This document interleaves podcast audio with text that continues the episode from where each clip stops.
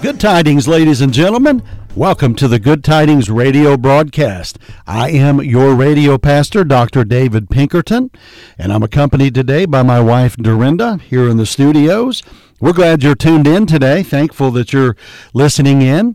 And if you're listening in by radio, you're listening on 103.9 FM. If you're listening by the internet, that's WXANradio.com.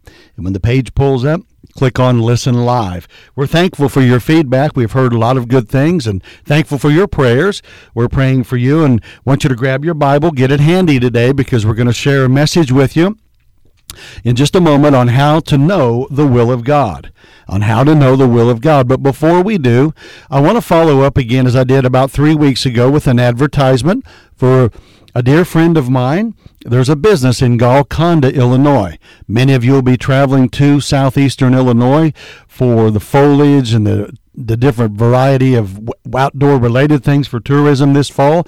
I want you to go to a place called Tanny's Chill and Grill. Tanny's Chill and Grill. It's at 319 East Main Street in Golconda, directly across from the Pope County Courthouse. Tanny's Chill and Grill, 319 East Main Street, Golconda, Illinois. Their number is 618 683 2655, and you can find them on Facebook as well. Now, their hours are Monday. They're open from 10:30 in the morning until 7. And Monday they have uh, Mexican Monday, all you can eat chips and salsa. And I want to tell you, Dorinda and I go down there and eat on a regular basis, folks. The portions are very, very generous. The price is very fair, and you're missing a treat if you don't go to Tanny's and check it out. Now Mondays they're open from 10:30 in the morning till 7 p.m. It's Mexican Mondays. All you can eat homemade chips and salsa. Then they're closed on Tuesdays. Wednesdays they're open from 10:30 to 7. Thursdays 10:30 to 7. Fridays 8 in the morning till 8 at night, and you have to have fish. If you like that catfish like I do, you got to go down there. Big, massive, massive fillets. You're going to love it. All you can eat. Saturdays, they've got a breakfast buffet. Starts at 8 o'clock in the morning and they go till 8 o'clock at night. Now, on Wednesdays, you can get breakfast all day long as well. And on Sundays, they're open from 9 to 3. So, uh, I want you to go down and visit Tanny's Chill and Grill. Tell them that you heard it on WXAN radio and the Good Tidings radio broadcast. And Pastor David had sent you down that way. Okay, let them know. But go down, you do yourself a service and a treat and help this small business down there in Golconda, Illinois, uh, continue to go forward. Okay, God bless you. Thank you for that. I never, rarely, rarely do I ever do something like this on purpose, but I just feel led to. Uh, Tanny has become a good friend of ours, and I want to help her out. So, Tanny's Chill and Grill. Make sure you go Golconda, Illinois, directly across from the Pope County Courthouse. Let's open our Bibles today to Romans chapter number 12. Romans chapter number 12. The title of today's message is How to Know the Will of God. How to Know the Will of God. Romans chapter 12 and verse number 1. I beseech you, therefore, brethren, by the mercies of God, that ye present your bodies a living sacrifice, holy, acceptable unto God, which is your reasonable service. And be not conformed to this world, but be ye transformed by the renewing of your mind that ye may prove what is that good and acceptable and perfect will of God. You know, I've been a pastor for a number of years and been helping a lot of churches strengthening wise and working as an interim the last few years. And Dorinda and I have traveled across uh, southeast Missouri and southern Illinois and and uh, notice there's one thing consistently about Christian people, and that is many of them are wanting to know how can I know what the will of God is for my life. They may be considering a pastoral candidate to fill a vacancy. They may be contemplating praying about deacons. Uh, they may be considering whatever may be. We can know God's will, folks, and the Bible's very clear on principles that can help guide us. And God wants you to know His will for your life. That's not something He wants to hide from anybody. He wants you to know what His will is for your life, and every one of us can know that. And I want you to get a piece of paper and a pen. I want you to jot down these biblical principles and scriptures that'll help us understand how we can know for sure what God's will is for us. So, we got to remember we have a heavenly Father and he's not hiding anything from us. He wants you to know God's will for your life. So, I want to make some suggestions here from the scripture on how we can ascertain the will of God for our life. Number 1, write this down. Realize that God has a very definite purpose and will for your life. You see, the first thing in trying to ascertain God's will is to realize He has a very definite plan and purpose for every believer. The Christian life is not like a piece of cotton blowing in the wind, being carried from one place to another with no definite purpose, but there's a course and a goal for every believer. Now we realize this, the Christian life becomes most exciting and takes on a new meaning when we realize God has a will for my life. No one ever gets down to serious business about seeking God's will until they are thoroughly convinced that such a will exists. There can be no enthusiasm about seeking something unless you know that it's there. Now, when you realize God has a personal interest in each one of us, you're made the way you are because he doesn't make junk. He's he's got everything well thought out and planned in advance. Amen. And God shows us things that are absolutely astonishing because of the personal interest he has in us. Listen to Matthew 10 and verse 30 when you think about the personal interest, that the very hairs of your head are all numbered. In Exodus chapter 3 and verse 7, he knows our sorrows. In Psalm chapter 56 and verse 8, he records our tears. In Psalm chapter 139 and verse 2, Thou knowest my down sitting and mine uprising. And Psalm 139 and verse 2 through verse 6 says that all our thoughts and ways are known unto him. Now, if God shows this much personal interest in each of us, we must believe that there's a very definite plan and a purpose for our lives, so that we can, as the scripture says in Romans 12:1, prove what is that good and acceptable and perfect will of God. So, number one, we must realize God has a very definite purpose and will for our life. Number two, how can we f- know the will of God for our life? Secondly, we must have a right attitude toward God's will.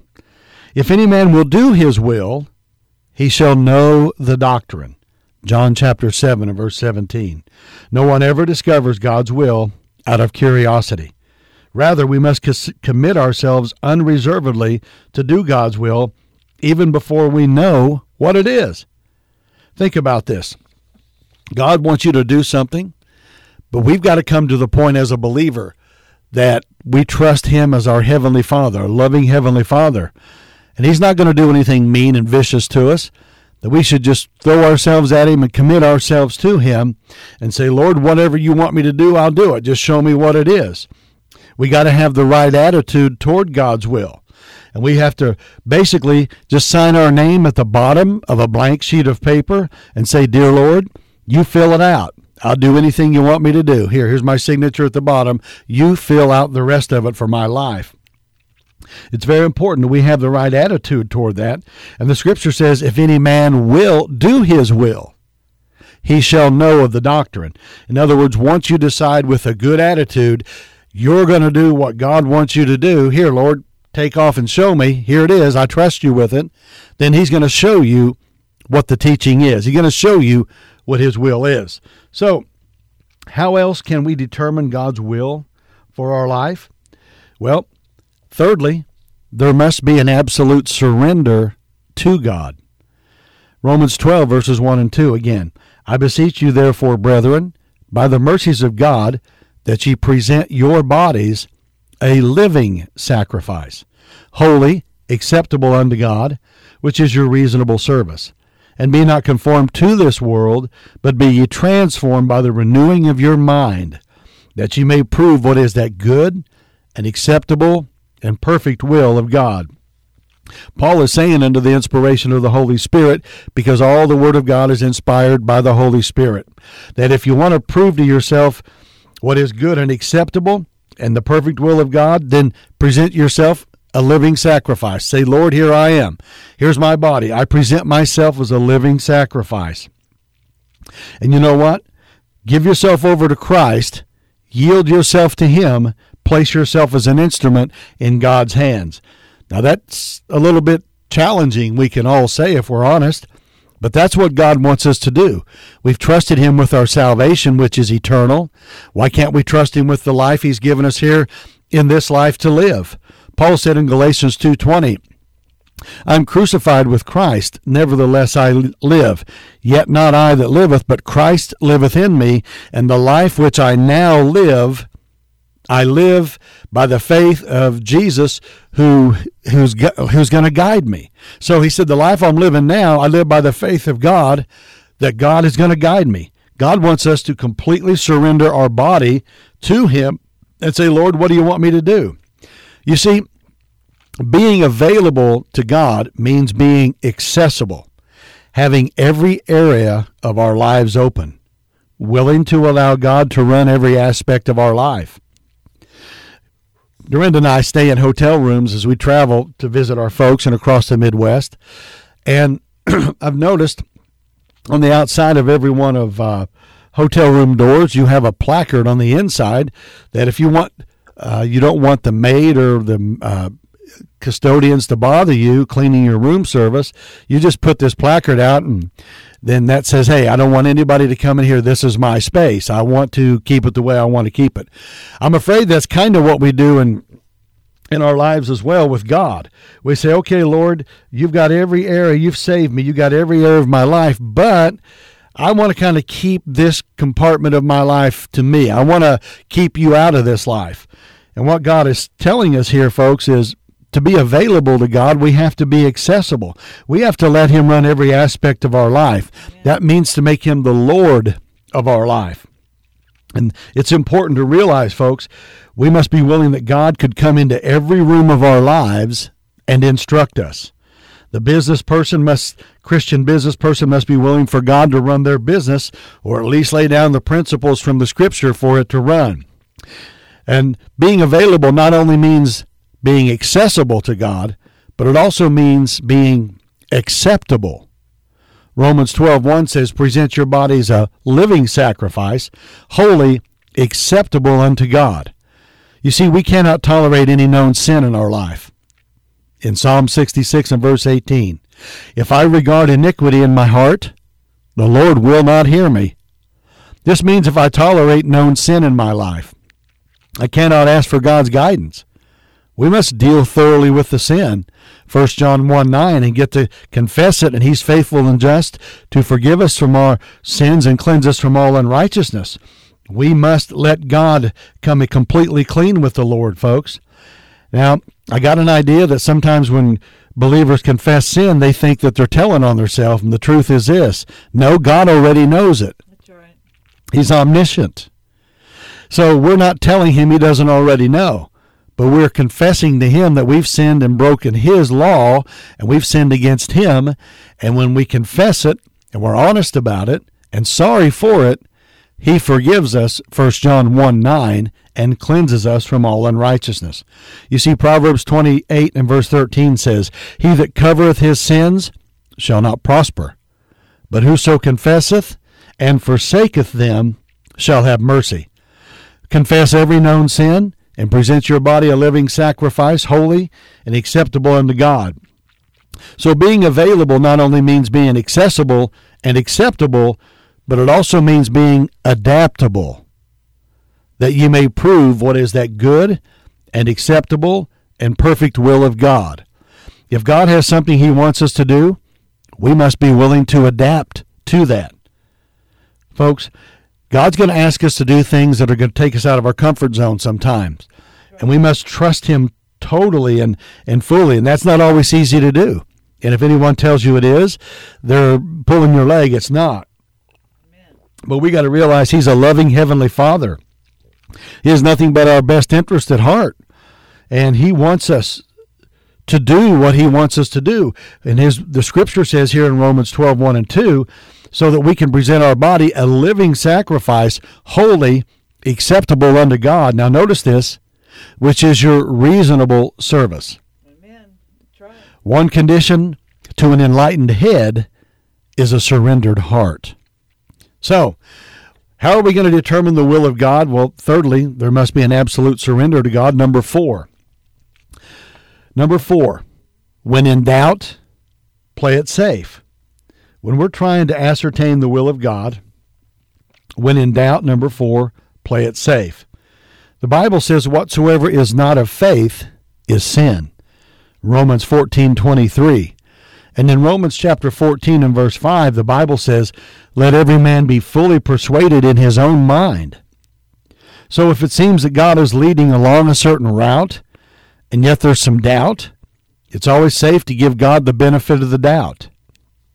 You always want God to be doing what he wants to do. If you have a little bit of doubt, just play it safe and say, okay, Lord, hey, I'm willing to do what you want me to do, and he knows that, but I need to get this reservation out of my heart. Is it lack of faith or is it doubt that you're trying to keep me uh, from something I shouldn't be doing?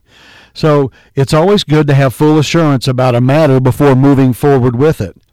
So we got to remember we're the slaves and God is the master.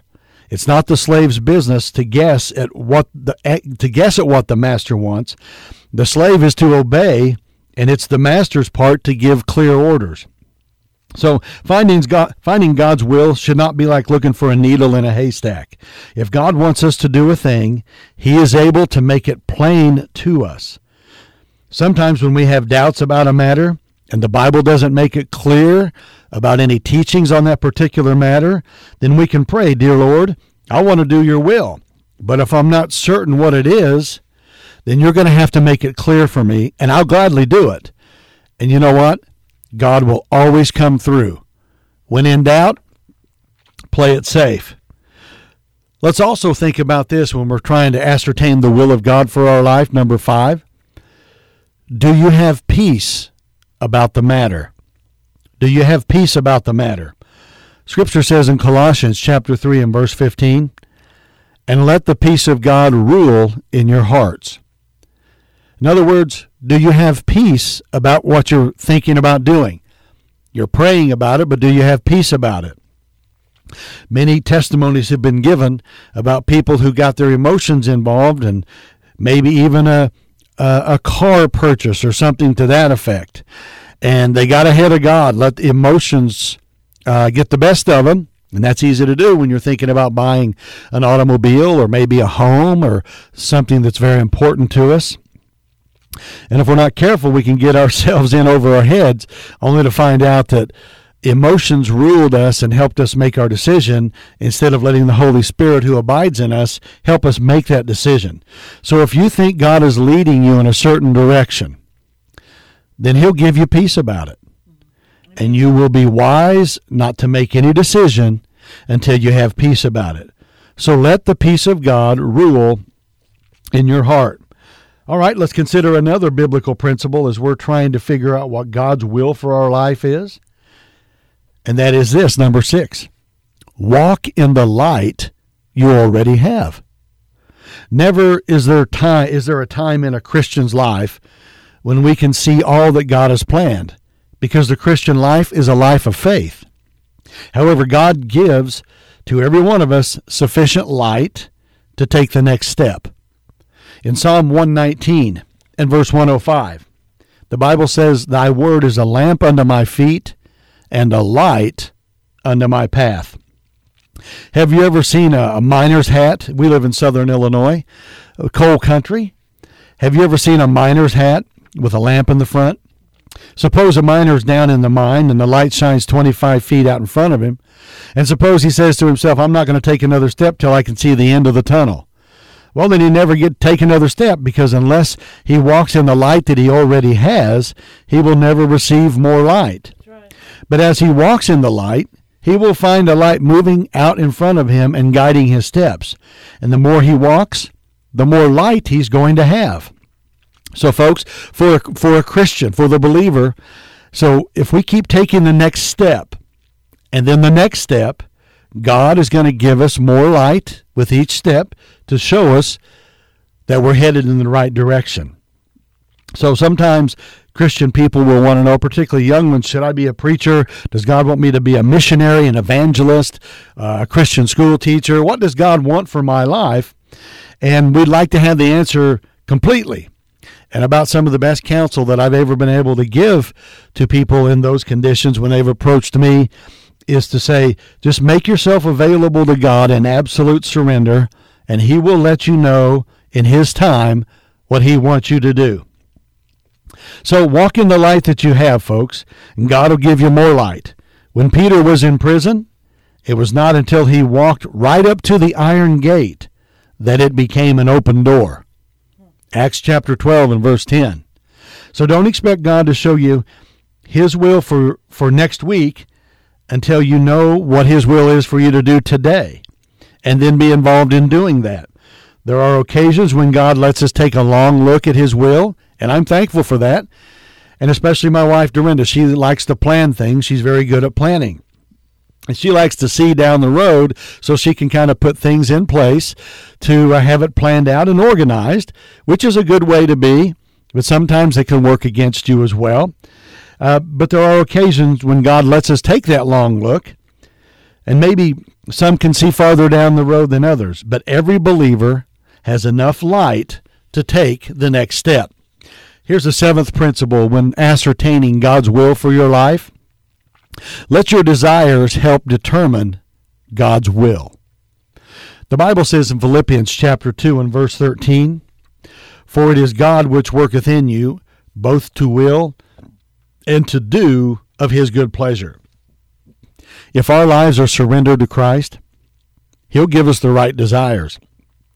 Psalm 37 and verse 4 Delight thyself also in the Lord, and he shall give thee the desires of thine heart. So you have to make some important decisions and important matters and you don't know what to do. Just simply do this let the desires that are in your heart guide you. You see, we don't have to wrestle with God to know His will, as the angel did, the pre incarnate Christ did with Jacob. We don't have to do that. Philippians 2:13 says over and over, "For it is God which worketh in you both to will and to do of his good pleasure. God not only gives you the desire, but the power to make that desire a realization. There is a sense of fulfillment and happiness in doing what God wants us to do. Quickly, number eight, as we're considering how do we ascertain the will of God for our life? Well, there's another principle, and that is this the Holy Spirit is able to guide us. The Holy Spirit is able to guide us. Romans chapter 8 and verse 14. For as many as are led by the Spirit of God, they are the sons of God. Now, many things are made plain to us from Scripture, so we need not ask God and ask what His will is about them. God's will and God's word are always one. Remember that, saints. God's will and God's word, the Bible, are always one. They never contradict one another. We know it's God's will to win souls, so we need not pray about nor wait for any special leading of the Holy Spirit. Mark 16:15 tells us, "Go ye into all the world and preach the gospel to every creature." And in John 15 and 16, he says, Ye have not chosen me, but I have chosen you, and ordained you that ye should go and bring forth fruit. For a Christian to refuse to win souls to Christ because he or she has no special leading of the Holy Spirit is to cover up for plain disobedience to a clear command of the Scripture. To take a matter of salvation, take the matter of salvation of sinners, folks. The Bible makes it plain. 2 Peter 3 9. For he, that's God, is not willing that any should perish, but that all should come to repentance. That blows Calvinism out of the water. Christ died for the sins of the whole world. Amen. And God's not willing that any should perish. He doesn't select some to be saved and some to be lost. He gave man a free will to make his own decisions. And the church has been commissioned to share the gospel of Jesus Christ with a lost world. That Christ died on the cross vicariously and shed his blood. He took upon his own body our sins in his own body on the tree. He became our substitute. He shed his blood in our place. He was crucified in our place. He was buried after he died, and he was resurrected the third day. And now human beings, all sinners, can be saved. Every human being is born with a sinful nature. And except they're born again, when they die, they'll go to hell and burn forever, paying for their own sin debt. Every sinner owes God a sin debt. And that debt could only be paid for by the blood of Jesus Christ. So Christ died on the cross, bearing our own our sins in his own body on the tree. He was buried and resurrected the third day for our justification so we could stand before God as though we never sinned. Now, if you as a sinner put your faith in Christ as your personal Savior, God by grace, through faith in Jesus, will forgive you. And if you've not trusted Christ the Savior, I want you to bow your head right now and follow me in this simple prayer of faith from the sincerity of your heart. Jesus, please forgive me of all of my sins. Come into my heart and save me. I'm trusting you and you alone to be my personal Savior and take me to heaven when I die. Now, folks, if you've done that, we have some free literature we'd like to send your way. If you'll email me, my email address is Dr. Dave, D R D A V E 1 3 at gmail.com. D R D A V E 1 3 at gmail.com and shoot me a letter, and I'll be glad to get that to you in the mail. Steps in the new direction for a brand new Christian. But, folks, when the Bible makes it clear about something, you don't have to guess what God's will is. He never holds that back because God's will and His word are always the same. So, when there are things that aren't spelled out clearly in the Bible, then we have to ask God for His will on that particular matter, and He'll always show it to us. So, use the Word of God and the Holy Spirit as the guideline to ascertaining God's will for your life. So pray about everything. The Spirit of God will never lead you contrary to what the Word of God teaches. So, folks, God's will necessarily doesn't always mean change either. You may already be doing what God wants you to do. Well, continue to do it. If that's what He wants you to do, then continue to do it. You see, success is knowing God's will and doing it in your life. So if you know what God's will is is in your life, keep doing it. Amen. Keep doing it and stay true to it as the Lord is working in our lives and hearts. Folks, this has been the Good Tidings radio broadcast, and I am your radio pastor, Dr. David Pinkerton. We're thankful that you listen in, and we pray that you'll keep looking up because Jesus is coming soon. And we're reminded with the conflict that's going on in the Middle East now to pray. And in Psalm 122 and verse 6, it says to pray for the peace of Jerusalem. So let's pray. Father in heaven, we ask you to give, bring peace to the nation of Israel. We ask you to give them courage and strength to protect themselves from the Hamas terroristic activities that have been launched against them. We pray for the leadership of the United States of America to stand beside Israel in all that she does and to partner with Israel in protecting that particular part of the country, of the world. And may Jesus Christ, who's coming back one day to rule and reign from the city of Jerusalem, and he's coming back, Lord, that you'll have your will and your way in our hearts. We pray for the peace of Jerusalem and for the glory of Jesus Christ. And in his name we pray. Amen. Folks, God bless you. Good tidings to everyone. You have a wonderful day, and we'll look forward to hearing from you soon, okay? God bless you.